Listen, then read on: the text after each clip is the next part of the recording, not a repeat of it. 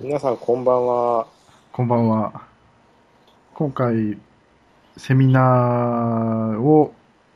の模様を、あの、録音してありますので、それの一一部ですかね、ちょっと、え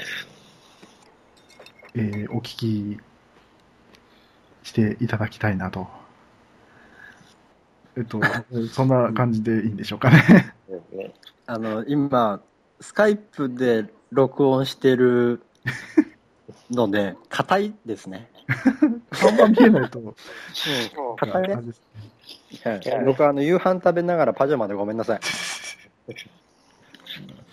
何やってるかわかんないですからね。わかんないからね。んひろき裸だったりするもんね。そうですね。そう。裸で、あの、公園で撮ってるかもしれないですからね。あそこちょっと公園明るいじゃん、ひろきに近くに。あの、いつも、あの、毎日の日課ですから、それは。この時間は毎日やってない。公園で裸にいる。だかそう帰ってきて姿見で裸でしょ。やんないと、こう、すっきり寝れないので。あの、いきなり脱線してますけど、大丈夫ですかね。それではじゃあ会場の内容を。あの、さっきのとこはカットすると思います。はい。ちょっとしてください。それでは、お聞きください。どうぞ。どうぞ。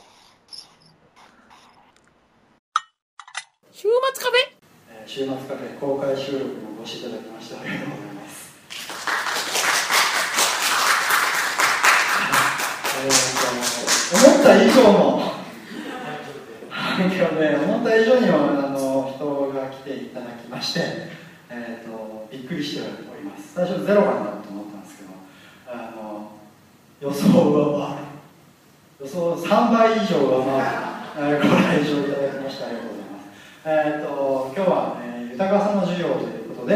えー、と小川俊二さんに、えー、とお話をさお話をしていただくのですが、えーとまあ、全10課程あるうちの今日は、まあ、その全 10, 全10課程の、えー、とダイジェスト版をお送りしようということで、えー初回に限り無料でございます。えー、っとですねまあ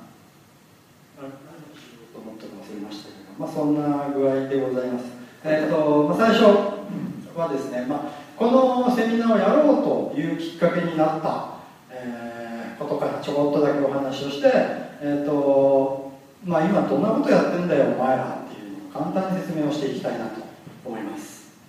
えーっとですね遡ること半年前。半年経ってないですねまだ。5ヶ月4ヶ月5ヶ月ぐらい前にえー、とポッドキャストをやりたいという一つの案から全ての企画が動き始めたんですけれどもポッドキャストって知っている人がほとんどいなくて面白いくらいに、えー、とポッドキャスト知ってるって聞くとね8割ぐらいの人が何それっていうところからスタートするんですけど、まあ、要は音声ブログこのを旅行会社にですね持ちかけて仕掛けたそうです。はい、旅行会社の話が今ちょっと入りましたけど、あのポッドキャスト、えー、と要はこえー、と収録、えー、と音声を収録し、えーとまあ、音声ブログをアップしていくということをやり始めたところで、まあ、最初男4人でスタートして、今男全部ね、準レギュラーを含め7人いる、まあ、全員揃ったことはありませんけど、まあ、そんな中でやりたいことをやっていこうっていう話になり、その中の、えー、と一つが、まあ、今日のセミナーになるわけですけどそれ以外にも今いろんなプロジェクトが動いてまして、えー、と今僕自身が、えー、と畑を借りて農業が始まっていて、えー、と多分来月あたり初の収穫ができるんじゃないかで、えー、と全くの無知の素人でスタートしてるので作る量とかも全くわからない状態予想以上の収穫が期待されてしまっているみたいな。ので、えっとまあ、そこからじゃあ取れるものから違う、うん、と食品に加工して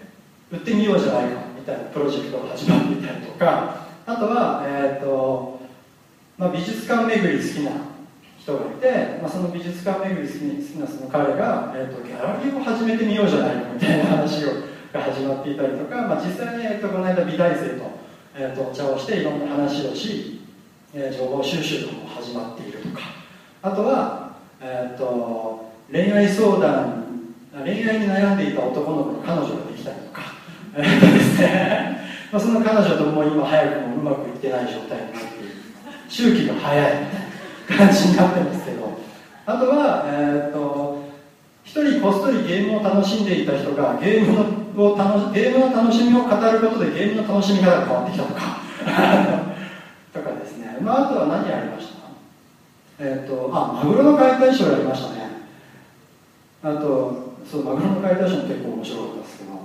えっとあと何やった？花火やりましたね。花火やってないですね。花火がえっ、とあ桟敷席で花火を見ようってポロッと言ってみたら本当に桟敷席取れて花火見えちゃったみた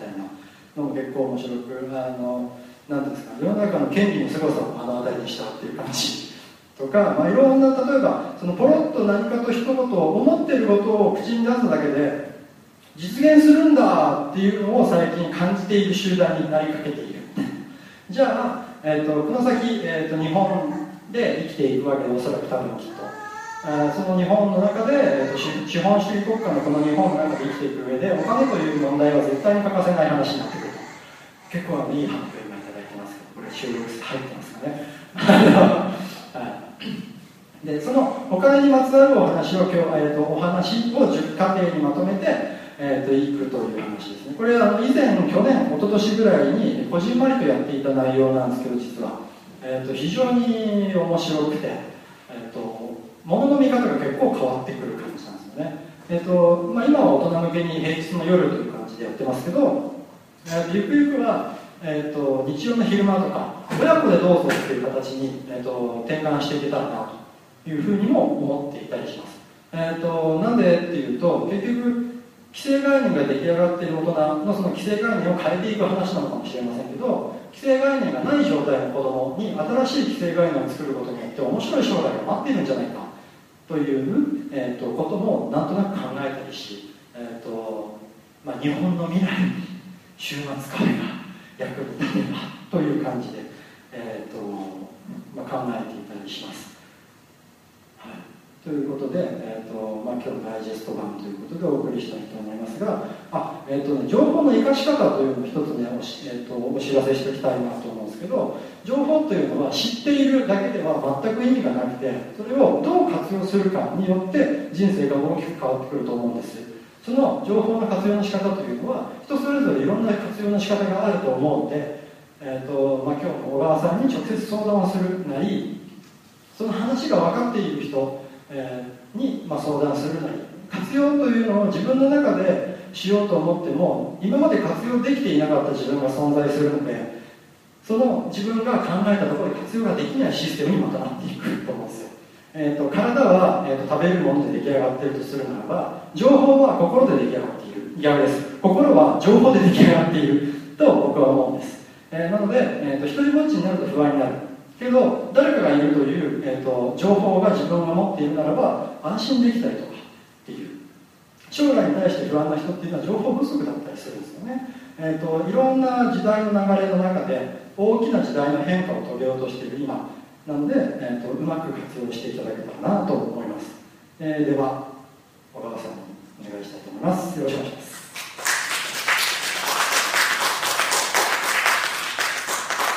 皆さんこんばんは。えー、第1回、えーと「豊かさの授業」というこの命名はあの私の今の先生からちょっとお借りしているものではありますが、えーと、物質的な面というそういう形からの高さの授業ということで、えー、昨年、今ちょっと話がありましたが、えー、10回ちょっと個人宅で個人丸でやらせてもらってた内容を再度、えーと、一般の方向けにやってみようと思いまして、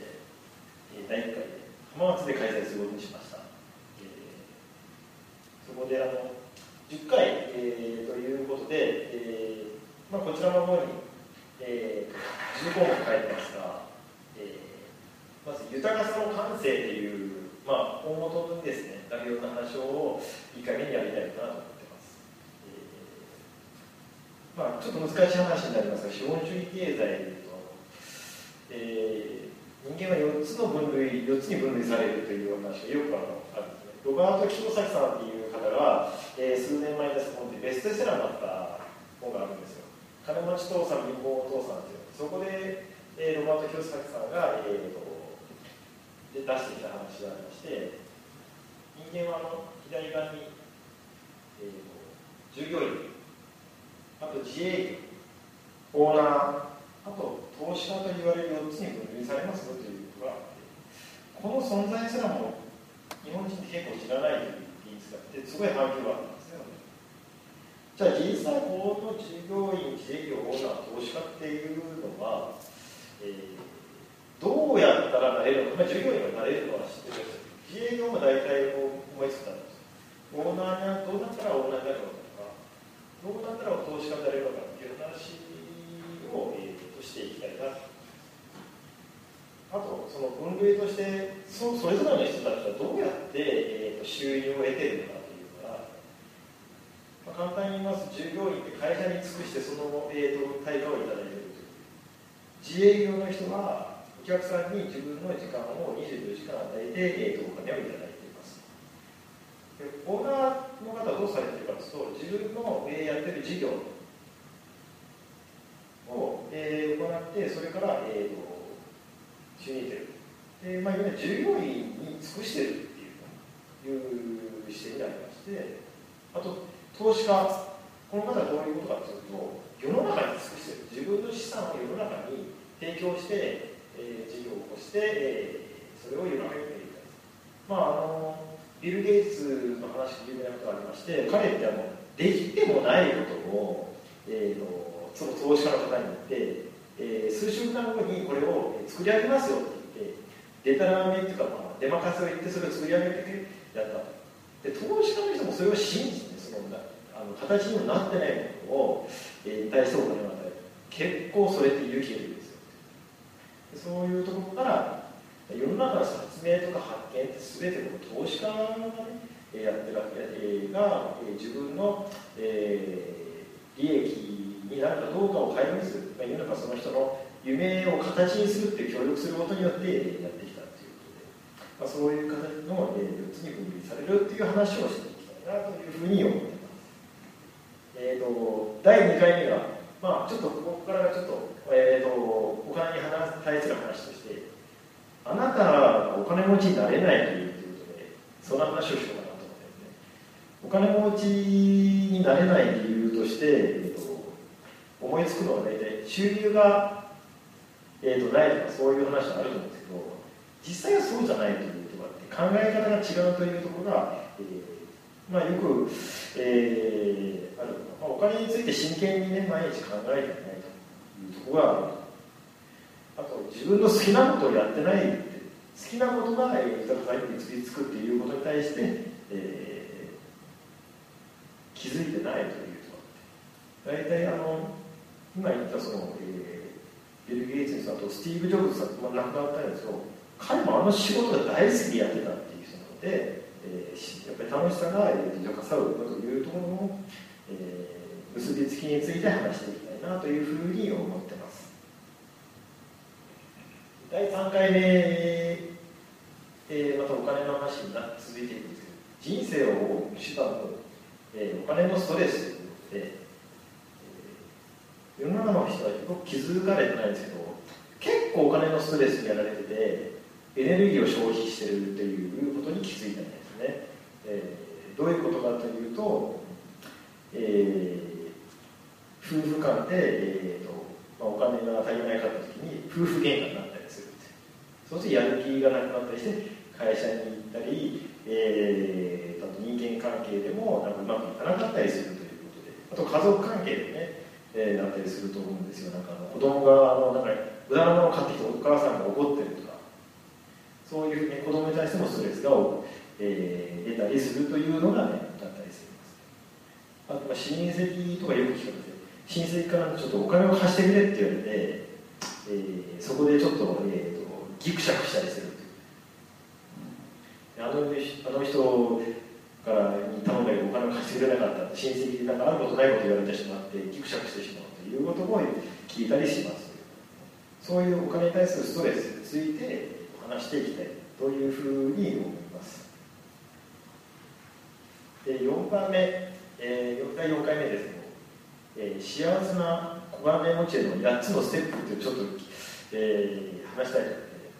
まあ、幸せな小金持ちってどういうものか、まあ、勝手に決めたんですけど収入年収3000万資産1億円を、まあ、小金持ちという、えーと、ものにしてみました、えー、年収3000万で1億あればまあ通常えー、好きなものは手に入るし好きなところにも行けるという金額がこのペースだと思います、えー、でなおかつ、えー、幸せでっていうのはそういうポイントがあってじゃあそれでなおかつ収入があって幸せになるためのステップは何かというのを、えー、8つに分けて話してみたいなと思います、まあ、簡単にちょっとここで話すとえー、こうする。まず、ね、社会の仕組みとかを知らないとダメだということでどういうふうにして、えーと、お金は流れてるのかとかどうやって、えーと、時代は、えーと、そちらに向かっていくかとかそういう話をね真剣に、えー、知っていくことが大切だとあとまた大好きなこと大好きなことをすることはみんなできると思うんですよ。もう大好きなことの周りに儲かる仕組みを作るっていうのがビジネスとして大切なことで好きなことは趣味で終わるけど好きなことに、えー、儲かる仕組みを見るでビジネスに変わっていくというのが、えーえー、うまくそれを、えーと、収入源にする人たちはその仕組みを作ることも同時にやっているまあ自分ができないできる人を連れてきたりするのが現状だったりするんですね。っていうのがでこれに対して、えーと、あとそのお金に対するその知性だったりあと感性っていう呼ばれるものを高めていく必要がありますので、まあ、お金に対する知性っていうとまあなんとなく分かると思うんですけどお金に対する感性っていうとなかなかそういう話ってないと思うんですよ。お金に対する感性というものは何ですかという話を、えー、ここでやっていきたいと思います。第5回目がちょっとえっ、ー、と心理学的な話ようにやっていきたいと思ってまして、えーと、豊かになるためにまず必要なことがやっぱり人間関係を豊かにするということがえー、豊かになっていく一つの、えー、ポイントではないかなと思ってましてそれを、まあ、人間関係の4つのマトリックスって言ってさっきあのこっちも、えー、商業主義経済の、えー、人間を4つにしましたが心理学も4つに分類して、えやることができますよということがいう話をしていきたいなと,、えーと、人間ポジティブ、まあ、ポジティブ自立というふうに、えー、と言いますが今回は。でポジティブ、えーと、依存ともう一つがネガティブ自立とで依存というふうに4つに、えー人間関係を、えー、分類して、え、見ていきましょうと結局人間関係っていうのも力学的に働くっていうのは今回私が話そうと思ってまして、えーと、リーダー的であの元気で明るい人っていうのを大体ポジティブ自立というふうに場所に置くんですけどその人がいつもこの位置にいるわけではなく相手によってこの立つ位置が変わっていくっていう話をしたいと。思いますポジティブ依存というものがどういう人かというと、うん、よく会社で管理職でチェックまでなんかもう、まあ、言うならちょちょっと苦手な人っていうのはこの分類に来るなっていうのはあとネガティブ自立ってどういう人かというと、えー、いつもなんかこう暇をしてだけど何らか人間的には温かくてこいつがいるとなんか安心するとかそういう人がこの場所に、えー、と位置します。あとネガティブ依存という人はどういうまあ、ちょっと悲観的で、えーと、いつもなんか自分が悪いと思ったりするっていうような考え方をしているという人がこの位置に、えーと、ありますという話をします。でも、まあ、今の言ったのは表面的な話だけでそれぞれに対して実言うと,、えーと、すごい隠された才能があると。それを否定するんではなくそれを個性として、えー、と才能として見ていった時にこの人間関係の、えー、とマトリックスを使ってえー、世の中でうまくやっていけるって話をしていこうかなと思ってます。で6番目これちょっと、えー、投資ということで、えー、経済的なちょっと本質の話をしようかなと思ってるんですけど投資というとよく思いつくのはあの株式だったりえー不動産投資っていうものが投資だと思われがちなんですがそれは氷山の、えー一つでしかないということで本当に必要なものっていうのはどういうものかっていうのを、えー今回は話していこうかなと思いますが、えーその投資の、えー、と種類をちょっと今回は、えー簡単に話してみたいと思いますが、えー投資というのはプライムのようになっておりまして一番下の土台である自己投資が一番大切だっていうのが、えー投資の本質です。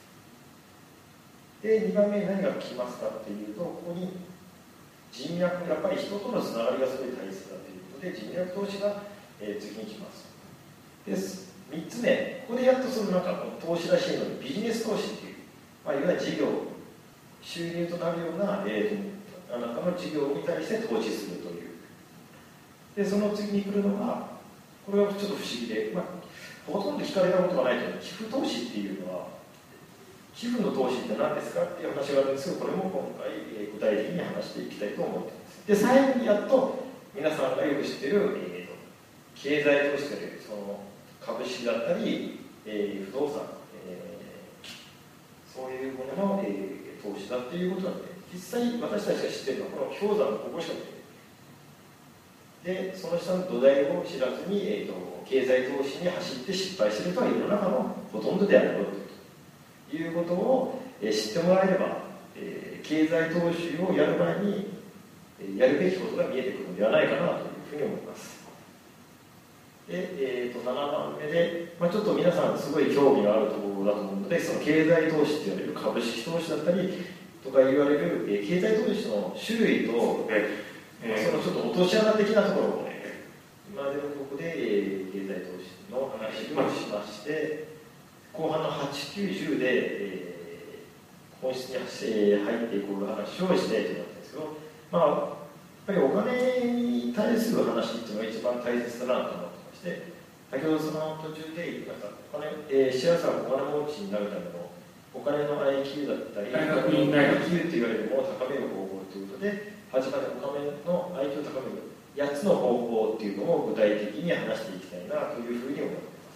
まあ、知性を高めるということで、えーお金に対する、えーと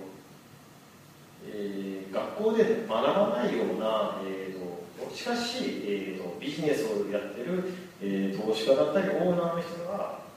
えーと実体験してるというようなことを具体的にお話ししていけたらというふうに思っています。でその中で、まあ、なんでお金の IQ が、えー、と言うなれば低いのかと。あとそのお金の IQ が高い人、まあ、オーナーだったり投資家だって成功されている。人の特徴を具体的にお話しして、えーじゃあそうなるためにはどうしたらいいですかということを話していきたいと思います。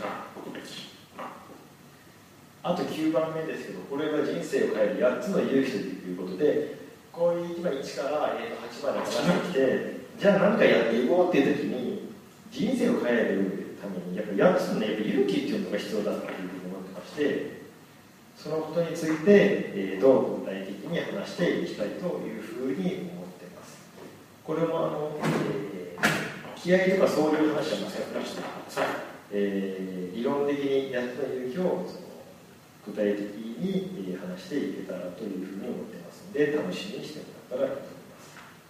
で最後10回目ですけど今日でちょうど1年と,、えー半年えー3.11この前東北の大震災が終わあ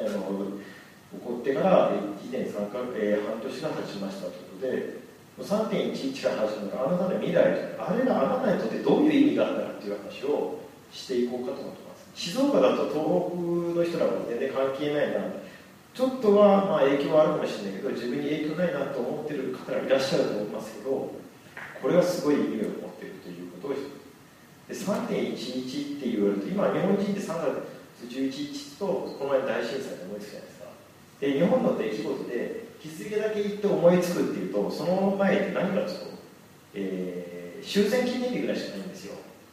やっぱあれも日本を変えるまあ大きな出来事その間で日付で何か出来事っていうと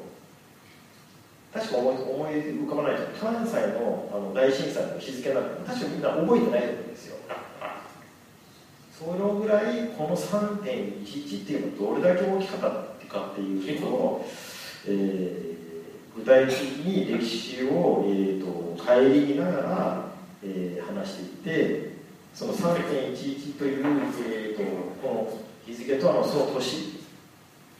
の意味合いを、えーと見たときに、これからの、えー、と日本の行き先とかが具体的に見えていくかなというふうに思っています。ということで、1から、えー、と10までこういう流れで、えー話していく会を作っていきたいと思ってまして、えー先ほどあの三谷さんからお話がありましたが、これだと親に教えてもらいたいなというふうにちょっとひらめきまして、結局はこういうお話、大人が、えー、と知って、えーとまあ、財務なし、資産をなしとして、子供が同じような、えー、と考え方を持たないと、そこで終わってしまうっていう。ので、親子親子供とか親から声伝わり孫からっていうことでその人の家計をね、えー、と守っていく生き方になるんじゃないかなと思ったので、えーそういう流れで話していきたいと思ってます。内容も小学校こうね全然理解できる内容なので、えー学校で習わなかったけどそんなことがあるんだっていうような、えー、と楽しめる内容になっていると思いますので、えーぜひ参加していただきたいと思っていますということで、えーまたちょっと日付は決まっていませんが、えーまたこの、えー、と日付については、えー、ご連絡を、えーしていきたいと思いますので、えーよろしくお願いしたいと思っております。週末カフェ。ありがとうございました。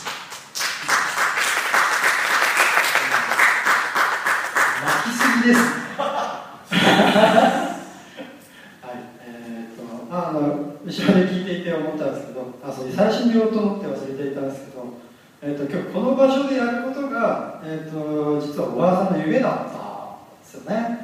はい、えー、と、ここのステージに立って、立ってませんけど、今僕。ステージに立ち、えー、とそのセミナーをやるというところからスタートしていって内容が伴い今日に至るその思い描くことが現実になるんだなっていうのを最近よく目の当たりにしているんですけど今日まさにその1回目、えー、とこれが月12ヶ月に1回ぐらいで、えー、と約1年近くにわたって、えー、と10回が進んでいく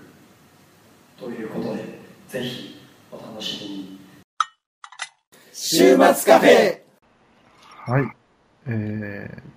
いかがだったでしょうか？うんあの、とりあえず、今回は前半ということで、はい。あの、えー明日ぐらいに後半をアップする予定ですので、うんえーそちらも、ぜひ、交互期待ということで、今日、今日アップするじゃないですか。えで、今日のアクセス数と、ええ明日のアクセス数がガクンと下がったらちょっと面白いですよね。それは、そうねどうなんでしょうね。まあ第2回開催に向けてのちょっとテーマになっちゃうね、それね。内容考えないといけなくなっちゃいます。うん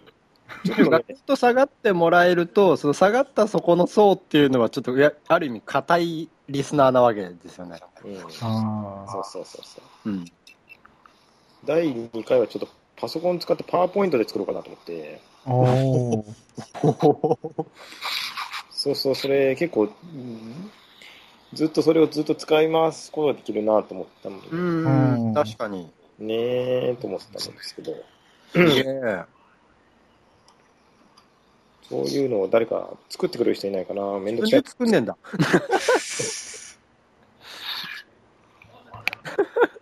iPad で作れたらいいですね。ああ、いいよね。作れないの？うん。iPad では作れないから、iPad に作ったのを載せるのはできる。へー。あのでは、あのはい。はい。まあ、セミナーに関するお問い合わせとか、はい。まあか、ご感想などを、うん。えーメールの方に寄せていただければと思いますので、そうですね。メールアドレスですが、はい。smcpc6 アットマーク gmail.com です。な、まあ、なんでもいいんで、えー次回の予定を聞きたいですとか、うん。あの、会場を教えてくださいとか、うん。姿見の写真ください。まあそんな感じのも、可愛くないぞという反響もいただきたく思います。はい。はい。よろしくお願いします。お願いします。ぜひお待ちしてます。それでは、はい。また来週、ま来来週だまだ明日？明日ですかね。はい。はい。まで、はい。さようなら。さよならさようなら。ありがとうございました。